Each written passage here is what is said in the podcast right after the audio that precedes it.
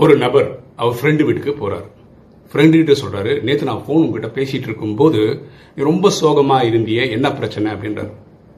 அதுக்கு அவர் டேய் ஏற்கனவே நான் நிறைய பிரச்சனையில் இருக்கேன். என் பொண்டாட்டி நேற்று ஒரு இருபத்தஞ்சாயிரம் ரூபாய்க்கு ஒரு சாரி வாங்கிட்டு வந்துட்டாடா அப்படின்னு சொல்றாரு. உடனே ஃப்ரெண்டு சொல்றாரு சரி அது ஓகே.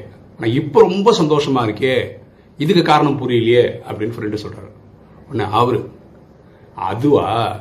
என் ஒய்ஃபு வாங்கின புது சாரி எடுத்துக்கிட்டு உன் ஒய்ஃபை பார்க்கறதுக்கு உங்க வீட்டுக்கு போயிருக்கா? அப்படின்னு சொல்றாரு. பாருங்களேன் நமக்கு வந்தா ரத்தம் அடுத்தவங்களுக்கு வந்தா தக்காளி அப்படின்ற ஆட்டிடியூட் வந்து அவ்வளோ கரெக்ட் கிடையாது. எண்ணம் போல் வாழ்வு.